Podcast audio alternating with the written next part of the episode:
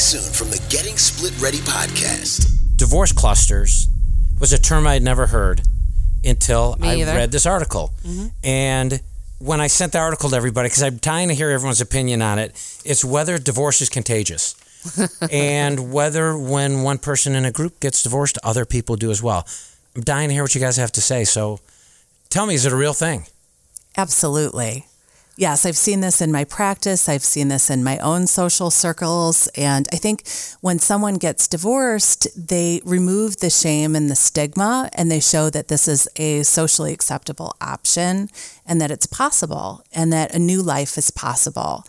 And they're ready and available for support for their friends and family who may choose to make that same decision.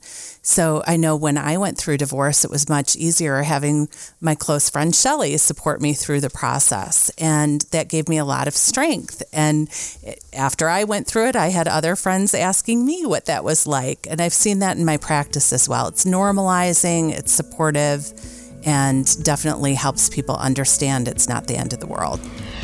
The Getting Split Ready podcast can be found on YouTube, Castbox, and at splitready.com. If you're not sure about being split ready, go to splitready.com and take our 10 minute assessment and find out if you're split ready.